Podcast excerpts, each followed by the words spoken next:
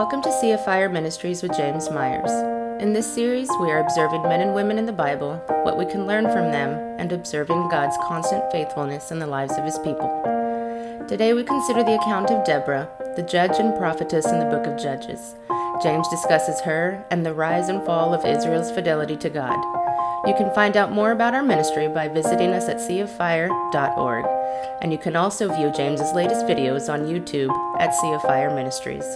We hope this message serves to edify the church. Okay, so we're as we continue through our series uh, considering men and women in the Bible, we are coming up to Deborah. So we are actually entering the pages of Judges. Now, briefly, I do want to talk about Judges. The book of Judges is really a transition period. It was between 250 to 350 years of time span between the conquest of Joshua and then the kingship of Saul, basically. And in this time, you'll see when you read Judges, the Israelites do evil in the sight of the Lord. That's the first sentence in chapter 4, and they just continue. They, they have these times where they do evil in the sight of the Lord, so God judges them. They'll, he'll send them an enemy, and they're very strong. They're a very strong enemy, and so then God has to raise up a judge or a savior or a deliverer for this purpose, and that's what Deborah that's what Deborah is. But basically, that whole time frame, they are they are doing evil in the sight of the Lord. God judges them. Then they cry out to God. God raises them up a, a, a leader, and then they deliver them, and then they have a period of peace. Okay, so that's the brief introduction about what Judges is, and we're we're going to consider, consider two more after this. We're going to consider Gideon, who comes straight after this account, and then Samson, which is going to be a longer uh, probably a two parter again. But so we're going to consider Deborah. Now, okay, I'm a man. I don't know if, if anybody's recognized that, but I'm a man. In today's in today's climate, we consider so much gender, right? And, and we consider the, the traditional roles of men and women, and I do not want to focus on that here. The point of the Bible and the point of Judges is the faithfulness of God. It is not our silly little dispositions about what a woman should be and, and be able to do and what a man should be. Now, there are there are some, which I'll get into, some roles that are specifically designed for men and some roles that are specifically designed for women. In other words, men can't give birth. I mean, that's motherhood is specific to women and special just for women. So, we are going to consider somewhat the gender dynamic that happens here, but very briefly and in passing, we are not focusing on that because that is not the focus. We have gotten so caught up in the milieu of this whole women's liberation thing, most, of which was totally justified and, and needed to be done, but we continue down the same road of victimhood and, and just it, it just never ends. So we're just not going to do that, okay? We are going to consider this account, God's faithfulness, and this wonderful and amazing woman God did raise up. So we are going to read chapter 4 fairly quickly. Mo- more of the information is actually in chapter 5. So we'll stop a few times, but then as we go into chapter 5, we'll cross reference back, okay? Okay? All right, so let's st- let's start off when Ehud was dead. So the the um, account just before this, or, or, a little bit before this, is about a judge named Ehud. He's a left-handed judge, and he kills this king. Okay, but it was a great deliverance, and so when he was dead, the children of Israel again did evil in the sight of the Lord. Again, that's what I'm I'm telling you. Basically, God raises up 12 different judges, of course, it's 12. And so this happens over and over and over again. So they are doing evil in the sight of the Lord again. So the Lord sold them into the hand of Jabin, king of Canaan, who reigned in Hazor. The, command, uh, the commander of his army was Sisera, who dwelt in Harosheth Hagoim. And the children of Israel cried out to the Lord, for, for Jabin had 900 chariots of iron, and for 20 years he had harshly oppressed the children of Israel. Okay, so he had 900 chariots of iron. And this time, these are basically tanks. In the first chapter of Judges, there's no judge, basically, Judah, the whole tribe of Judah is called to for deliverance and, and and they were not able to drive out all of the inhabitants of the land because they had the same amount uh, 900 chariots of iron What it suggests, though, is the, the tribe of Judah was just too scared of it. You know, they, they found them too, you know, too strong for them. They did not rely upon God, and so they decided not to overtake them because they were because of that fear. So this king and his commander also has 900 chariots of iron. Again, these are basically impenetrable, very fierce weapons of war. Again, the closest thing I can compare it to is a tank of our own time. Okay, so now Deborah, a prophetess, the wife of Lapidoth, was judging Israel at that time. So she's a prophetess and she's a judge. She is the only one, technically, who's named a prophet. We will see other judges are given the ability to prophecy, but she or prophesy, but she is specifically a prophetess and a judge. Now, this this term here, when it says wife of Lapidoth, real quickly, it can also be translated woman of the torch. Woman of the torch. Now, there are so many different, uh, you know, imaginations and, and different interpretations as to what this this meant. There were there are two accounts that say there were that there were women serving at the entrance of the tabernacle, and, and they would light lamps. So it might be that she was called to do this. And this time, at this time, the tabernacle, we'll see later, really in 1 Samuel, that the tabernacle is in Shiloh. So I don't know if any of y'all have heard about going down to Shiloh to worship God. That's where it comes from. The tabernacle at this time is Shiloh. And again, just real briefly, because we're going to consider the different tribes in this area. At this time, again, there's no king. And, and, and Judges references two times that there was no king in Israel, so everyone did what was right in their own eyes, basically just like we do today. It's all relative. So you just do whatever you want. Now, it's a loose confederation though. There's no there's no established government. Basically, the the tribes are left and basically until uh, ultimately God raises up the rulers, right? I mean, they're not elected.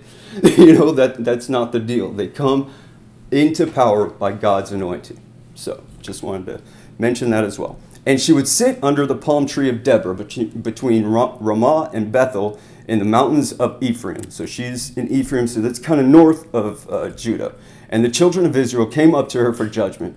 Then she sent and called for Barak, the son of Abinoam, from Kadesh in Naphtali. So he's from Naphtali, and said to him, Has not the Lord of Is- Lord God of Israel commanded, Go and deploy troops at Mount Tabor Take with you 10,000 men of the sons of Naphtali and the sons of Zebulun. And against you I will deploy Sisera, the commander of Jabin's army, with his chariots and his multitude at the river Kishon, and I will deliver him into your hand. So she's asking him, Has not the Lord said this? You know, and so Barak is basically the general of the military, okay? And she's saying, as a prophetess and as the judge, the Lord has said, Do this, basically and so this is what you're going to do.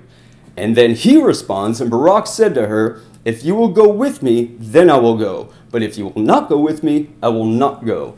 The cowardice of the men in this account cannot be ignored. Okay, look.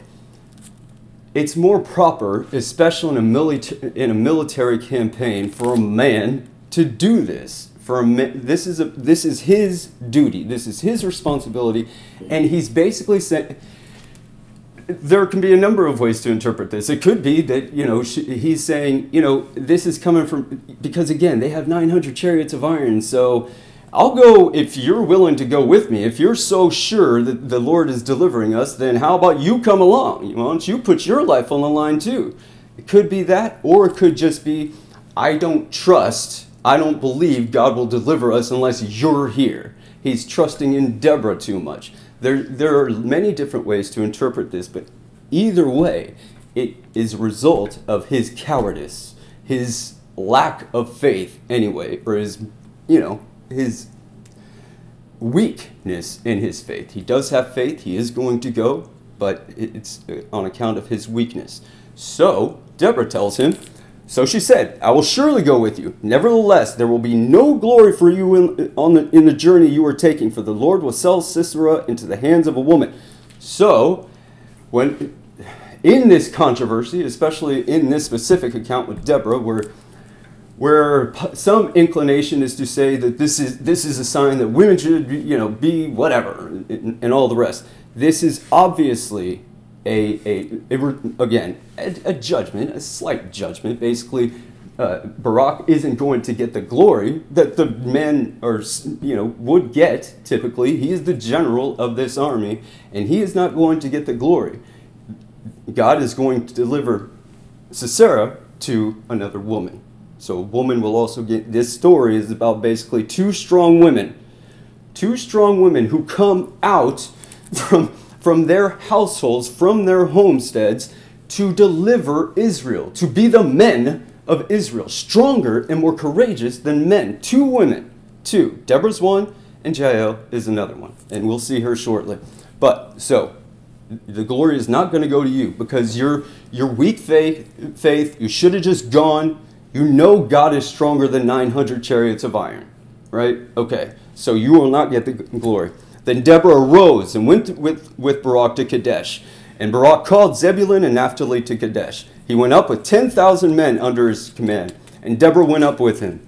Now Heber the, Ken- the Kenite of the children of Hobab, the, the father-in-law of Moses, had separated himself from the Kenites and pitched his tent near the terebinth tree at Zaanaim, which is beside Kadesh. So this man is of the is of the lineage of Moses' father-in-law. Remember, Jethro Hobab is another name that is used in Numbers. But anyway, he's from his line. Now he's making peace with Jabin and Sisera. Okay, so th- this particular line, Heber, Heber's line of the Canaanites, are have a treaty basically with Jabin and with Sisera. Okay, so they are at peace. That's going to play a part right here because they reported to Sisera that Barak the son of Abinoam had gone up to Mount Tabor. So Sisera gathered together all his chariots, 900 chariots of iron, and all the people who were with him from Harosheth Hagoim to the river Kishon. So uh, Heber is telling them they are up at Mount Tabor. He is giving them the intel. That he's basically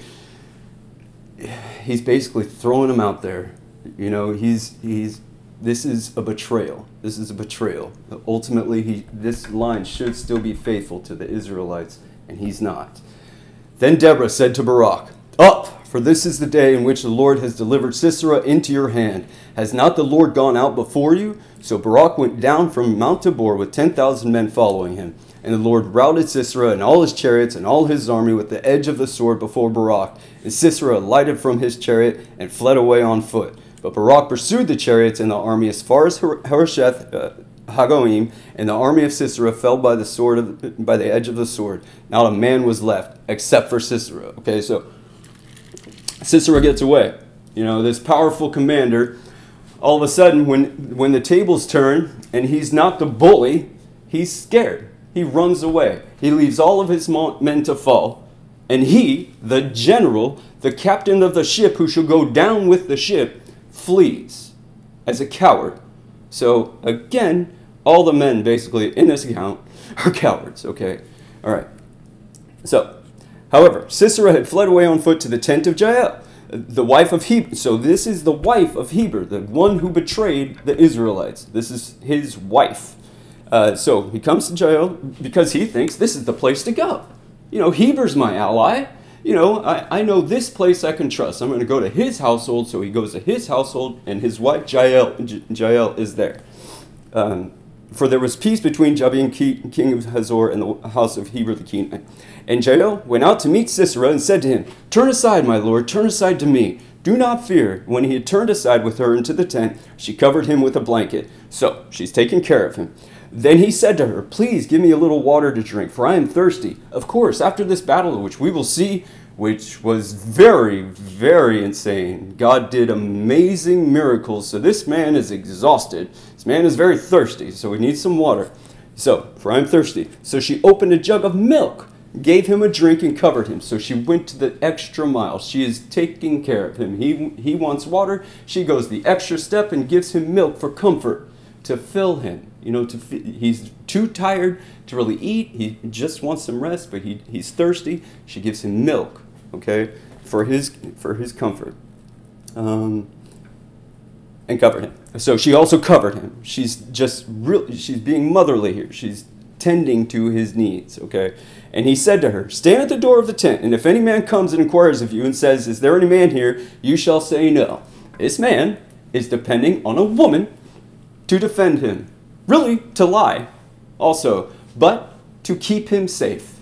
She is depend again. Let's just recognize the, the that should not be any man, actual any courageous man of war would not do this, even with another man. Okay, so but this is the weak heart of this man. So, um, you shall say no.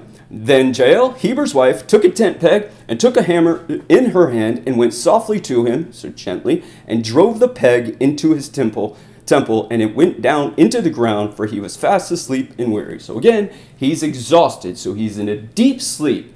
And this woman, who who would who would you know set up their tents, you know, they'll move and they're they're pitching tents, you know. So these women, you we cannot think of like this meek and mild woman. The woman, women back then worked and they worked hard and they're driving these nails into the ground all the time. So she knew exactly how to do this. She had the strength to do this and she literally nailed his head to the ground.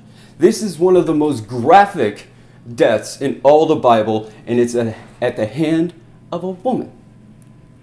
Women are not unable to do these mighty things sometimes. They're just not always designed for this. This was designed for Barak, but his faith was weak. Jael's faith is strong. So she drives this man into the ground. Her husband had betrayed the people, and she makes it right.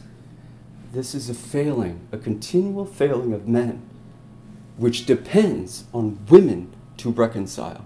And that's what she's doing. That's what she did. So, so he died, obviously. And then as Barak pursued Sisera, Jael came out to meet him and said to him, So she's coming out and she's making peace. My husband betrayed you, but come in. I, I have something to show you. Let's make peace, all right? You're looking for Sisera. I want, I let me show you the man whom you seek. And when he went into her tent, there lay Sisera, dead with a peg in his temple. So she's going to get the glory, and we will see in the song she even gets specific glory for this for this account. So on that day, God subdued Jabin, the king, the king of Canaan, in the presence of the children of Israel, and at the hand I'm sorry, and the hand of the children of Israel grew stronger and stronger against Jabin, king of Canaan, until they had destroyed Jabin, king of Canaan. So, so it didn't just stop with Sisera. Jabin was basically the ultimate problem. So they they do grow stronger and stronger. We will see the, the time of peace after this account is for 40 years, which is the longest period of peace after these, these deliverances. However, during that time, they're getting stronger and stronger because, again, after the repentance and their faith is, is restored, then they are faithful to God and they grow stronger and stronger in that faith and thereby stronger and stronger in His might to take care of these enemies and to put down these enemies, this cruel tyrant chapter 5. Then Deborah and Barak, the son of Abinoam, sang on that day, saying, When leaders lead in Israel, when the people willingly offer themselves, bless the Lord. It starts off with basically, and we'll see, we'll see what the problem was with really many of these tribes is that the leaders aren't coming out to lead. The, the, there are no men or many women, but there are no men specifically rising up for the, the challenge, rising up to the challenge. And so she's saying, when leaders lead in Israel, such as she did, when they lead, when the people really volunteer themselves for this purpose and dedicate themselves to, for this person purpose, not for glory, not for vainglory, but for God and for the people for the, the safety and the preservation of these people as well. Hero kings, give ear, O princes. I, even I, will sing to the Lord. I will sing praise to the Lord God of Israel. This is a woman. I think what she's saying is, Hero kings, give ear, O princes. Even I, even I, a woman whom God has raised up, but even I will sing to the Lord. I will sing praise to the Lord God of Israel. Now she's going to go back to the history of Israel. Lord, when you came out from Seir, when you marched from the field of Edom, the earth trembled and the heavens poured. The clouds also poured, poured water. The mountains gushed before the Lord. This Sinai before the Lord God of Israel. That just goes back to the time of Moses. Now, in the days of Shamgar, son of Anath, in the days of Jael, that's the wife, that's uh, Heber's wife, the highways were deserted. What this means is the tyranny of Jabin was so strong that the people feared to even travel, to even travel along the highways. There, were, there was no traffic. there was no traffic because of the despotism, because of the tyranny. So the, the, the highways were, were deserted, and the travelers walked along the byways. They had to take the long way around just to avoid getting slaughtered. So they have to do that. This is the case. Village life ceased. It ceased in Israel until I, Deborah, arose, arose a mother in Israel. Briefly. Okay, many people will consider the motherhood or motherhood of a woman to be a tender and nurturing thing, and it absolutely is. It absolutely is. There's a cherishing, there's a relationship like nothing else. However, think about a mother. Think about a mother. Think about somebody doing anything to their children, whether son or daughter. That will not that, that is no longer a meek and mild woman that is no longer some calm, you know, cook and doing the dishes. No, she becomes she becomes a danger. She her heart, the heart of a mother to the peril or the possible peril of her children will move heaven and earth to save them. That's what she's saying. This all of life was dangerous. All the children of Israel were in harm's way until I. And they had to go around the byways. They had to go, you know, they couldn't travel on the highways. And village life ceased until I, Deborah, arose, a mother in Israel. They chose new gods. There's the syncretism. Then there was war in the gates. Not a shield or spear was seen among 40,000 in Israel. What she's saying is, I couldn't find anybody to come and fight. Nobody's carrying a spear. Nobody's coming. I couldn't find anybody. My heart is with the rulers of Israel who offered themselves willingly with the people. Bless the Lord. So, She's going to go shortly. She's going to go into those who did come, but and it, this goes back to the the first part of the song when leaders lead in Israel when the people willingly offer themselves. So my heart is with the rulers of Israel who offered themselves willingly with the people. So I, my heart is with those who volunteered, for those who actually did rise up to the occasion. Speak, you who ride on white donkeys, who sit in judges' attire and who walk along the road, far from the noise of the archers, among the watering places. So, where there's peace, where there's peace. She's not basically. This is for this is for later transmission of this story. There, there they shall recount the righteous acts of the Lord, the righteous acts for His villagers in Israel. Then the people of the Lord shall go, go down to the gates. Awake, awake, Deborah, awake, awake. Sing a song. Arise, Barak and lead your captives away, O son of Abinoam. So this is just saying, basically, rise up. Deborah, this is, our, this is my time. This is your time. Barak, rise up, man. This is your time. Awake, awake. And how many t- look at how many times, and they all go to, together in this wonderful way that, hopefully, God willing, we can consider another time. Then the survivors came down, the people against the nobles, the Lord came down for me against the mighty. From Ephraim were those who, whose roots were in Amalek. So Ephraim is coming, whose lineage is actually from the Amalekites, which, which again, when the people would not drive out the inhabitants, the Amalekites were a terrible, terrible enemy of Israel. And they're intermarrying and they're having, but she's even saying, those whose roots were in Am- uh, Amalek, even those came down.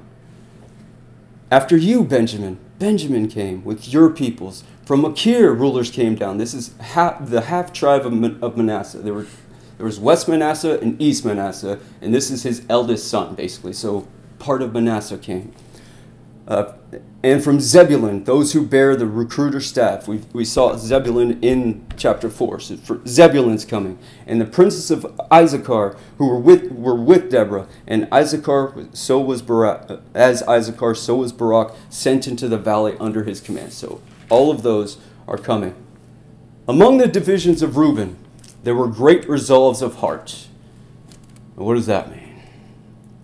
It really means a lot of searchings of heart. Basically, Reuben, the tribe of Reuben, decided to write a bunch of policies down, condemn the king of Jabin, or the king Jabin, condemn Sisera, condemn all the tyranny, condemn Heber, you know, for, for his betrayal, and that's it. We're just going to speak. We're going to consider this account. We're our hearts, are, you know, we're searching, we're thinking about all this, and that's it. And that happens throughout time where men will think about these things, they'll sit and consider, and then will not rise to action. That is Reuben. Why did you sit among the sheepfolds to hear the pipings for the flocks? Barak went and bl- eh, we'll see. Mm, I'm pretty sure, but Barak had to go blow the trumpet to cry as a rallying cry for all the tribes to come down. And basically, Deborah saying, Were the pipings of the flocks too loud? You couldn't hear the trumpet? Why do you sit among the sheepfolds? To hear the bleating of sheep? The divisions of Reuben have great searchings of heart, and that is as far as they go. Gilead stayed beyond the Jordan. Gilead did not come. And why did Dan remain on ships? Asher continued at the seashore and stayed behind in his inlets, by his inlets. Zebulun is a people who jeopardized their lives to the point of death. Naphtali also on the heights of the battlefield. She is rebuking these people. The tribe, the brothers and sisters did not rise up at the time necessary, at the time of God's deliverance. She is rebuking them, and she is praising those who did, the faithful ones who did rise up at the time of need. The kings came and fought. Then the kings of Canaan fought in Taanach, So this is obviously talking about Sisera and these kings. In Taanach by the waters of Megiddo. Megiddo. I don't know if y'all are familiar with the Battle of Armageddon. It's basically the last and final battle. It's in chapter 16 of Revelation, but basically Armageddon is the the Hebrew is har is har and it means hill, and Megiddo or Megiddon means a crowd of people basically. But so it's the hill of a crowded place. Okay, Armageddon, Armageddon, and on this hill, it's a very slight hill, supposedly, or, or because Revelation is very symbolic, so it doesn't necessarily mean that it's going to happen here but this is it's a reference pointing back to this occasion. There were there were so many battles in this location that, that where they are. Read read about Megiddo. Read about all the histories throughout time, Egypt. I mean, all sorts of battles. And this is one that takes place here, but the final battle is supposed to happen at this self same spot. So, again, I just want to, us to recognize the parallels where we go from, you know, pretty much the beginning and we go all the way to the back of Revelation. God's word is one, God's word is whole. Okay? So this is a reference that will find its actualization and its culmination when Christ returns. The same place. They took no spoils of silver. They fought from the so the the kings weren't even seeking silver. They just wanted to destroy them. So then she's returning back to the Israelites. They fought from the heavens. The stars from their courses fought against Sisera. This is to tell us God, God fought the battle. One way, somehow, from the heavens, whether we'll see a ton of rain, but maybe hail, maybe we don't know.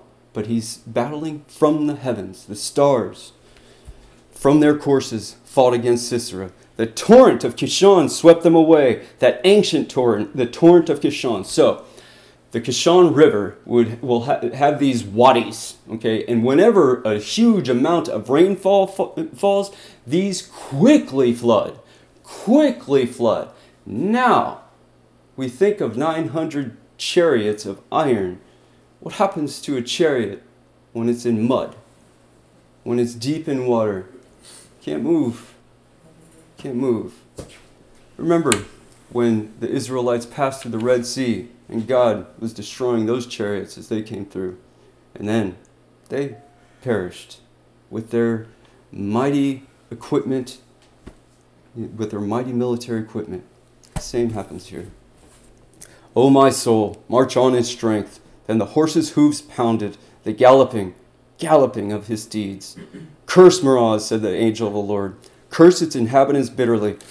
Meroz, I believe, means rest. And so he's based, the Lord, I think, is saying, because there's no place called Meroz. This is the only place that's here in the Bible. I think what he's saying is curse the rest that Reuben and Gilead and all of those who did not come down that is not the rest I've called you to.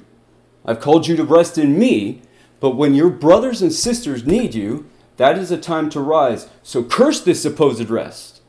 Curse your supposed fake peace, preaching peace when there is no peace. Because they did not come to the help of the Lord, to the help of the Lord against the mighty. Most blessed among women is Jael, the wife of Heber the Kenite Blessed is she among women in tents. He asked for water. She gave milk. She brought out cream in a lordly bowl. She stretched her hand to the. So, again, she deceived him. You know, she took care of him. She took him in. and she deceived him, though. She pretended like, you know, I'm going to take care of you. You are safe with me. I'm going to tend to you until you're asleep. So, stretched out her hand to the tent peg. She stretched out her hand Curse the rest. Curse the rest of these men. Not the rest of them, not all of them, but I mean the rest. Meroz, you know, the man's supposed rest who did not come down. Curse them. She stretched out her hand. It takes deliberate action on these people, just like it take, took deliberate inaction from the other people. So, she stretched her hand to the tent peg, her right hand to the workman's hammer. She pounded Sisera she pierced his head. She split and struck through his temple. At her feet he sank. He fell. He lay still. At her feet he sank. He fell. Where he fell, or where he sank, there he fell dead. She's receiving the glory for this for this deliverance. Barak went and, and, and fought, the, fought all the armies, but that commander was delivered into the hand of a woman, and Barak receives little glory. You know, he is referenced in here, but she is specifically given this part just for her as a memorial. Remember all about memorials. This is a memorial for her. Beautiful, wonderful. However, the mother of Sisera looked through her. Remember, Deborah is calling herself the mother of Israel. So now she's talking about the mother of Sisera. The mother of Sisera looked through the window and cried out through the lattice why is his chariot so long in coming? Why tarries the clatter of his chariots? Her wisest ladies answered her. Yes, she answered herself, in fact. Are they not finding and dividing the spoil? To every man a girl or two, for Sisera plunder of dyed garments, plunder of garments embroidered and dyed, two pieces of dyed embroidery for the neck of the looter. So basically they're they're coming her with this fake fake they just assume that Sisera, since he's so strong with his 900 chariots of iron, that he is in, unstoppable. His military is unstoppable. Ultimately, he's delivered into the hand of a woman. She doesn't know that and she will not believe it. So basically, they just think the reason he's taking so long is because they are plundering, thoroughly plundering, a girl or two to every man. That's what they would do. This is the tyranny that the Israelites have been living under. And his, her, his mother is very proud of him for this. Wicked. Wickedness. So, the heart of a wonderful mother will die and fight valiantly and righteously for her children. A wicked mother makes a wicked son. And she loses him, and she doesn't even know. In her blind wickedness, in her darkness, she doesn't even see the light. Speaking of light, final verse. Thus, let all your enemies perish, O Lord, but let those who love him be like the sun when it comes out in full strength. So land had rest for 40 years. Remember when Christ was saying, There will be weeping and gnashing of teeth. You know, come down from the north and the south, east, the west to sit at the table of Abraham. And the righteous will shine forth like the sun in the kingdom of their Father. It's the same thing. See? The light of God is what delivers his people. It's what preserves his people. It's what delivers his people. The lack of faith, sin, causes judgment. It causes his rebuke, causes his correction. Evil man spares the rod. Father must not spare the rod, otherwise, he hates his son. God the Father loves his children, so he will not spare the rod. They are still his people. They are still his people. But if they will fall away and, and lose their first love, he will strike their heart until they return because he is faithful. We cannot look at his rebukes as these punishments, as these chastisements, hard present, as, as if he's some unjust judge. He knows what's best for us. He knows what's best for us. And again, I've even told you, he might very well, and he usually does, put you in the furnace when you seemingly didn't do anything to deserve it. Because he's there to refine you, like gold. And I just want to also say, let's look at the first verse of chapter 6. So the land had rest for 40 years. Then the children of Israel did evil in the sight of the Lord. You know, in our time, we need a Deborah. We need a Barak. We need a Gideon. We need a Joshua. We need a Moses. We need somebody. We are also in the same place where seemingly there is no king. When, when Israel does choose to want to have a king, Samuel gets all upset, and God makes it clear they are rejecting me. They're not rejecting you, they're rejecting me. I am their king. So we do have a king who reigns now. In our contemporary day, since there is no king in the land, everyone does what is right in their own eyes. We need, we need a Deborah. We need a Barak. We need a Gideon. Even him. we need a Samson. We need an Elijah. We need an Elisha. We need a David. We need a Samuel. We need somebody. We need people. The church. But let those who love him be like the sun when it comes out in full strength. The church is meant, remember, the light that shone on Paul and surrounded him was brighter than the noonday sun. The church is meant to be that bright, that radiant, far surpassing any light you can conceive of. And she is so dim right now. And everybody's afraid to go up against these, these, these powerful, you know, whomever, these leaders of this, and these political leaders and governments and peoples. So afraid of, of words, really. So timid, so scared. Let us, even us men, use Deborah as an example. Let us seek his boldness and pray to God that this is the generation she starts shining her light again.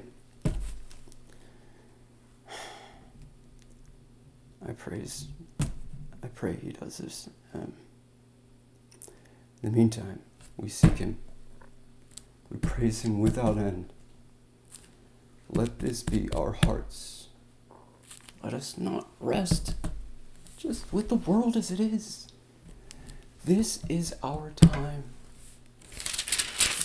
When leaders lead in Israel, when the people willingly offer themselves, bless the Lord.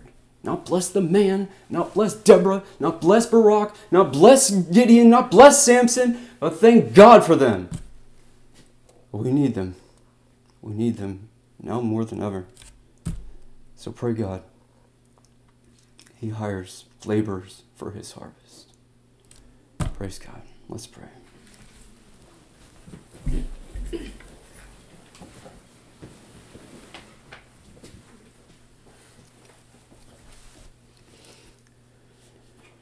Father, though the world might seem dim, though before our eyes we see darkness and shadows, your radiance is supreme and it has no end, and it casts the darkness to hell where it belongs.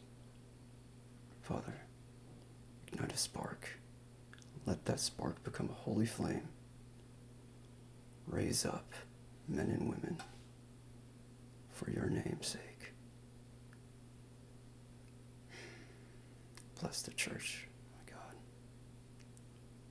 Raise up in her your holy witness.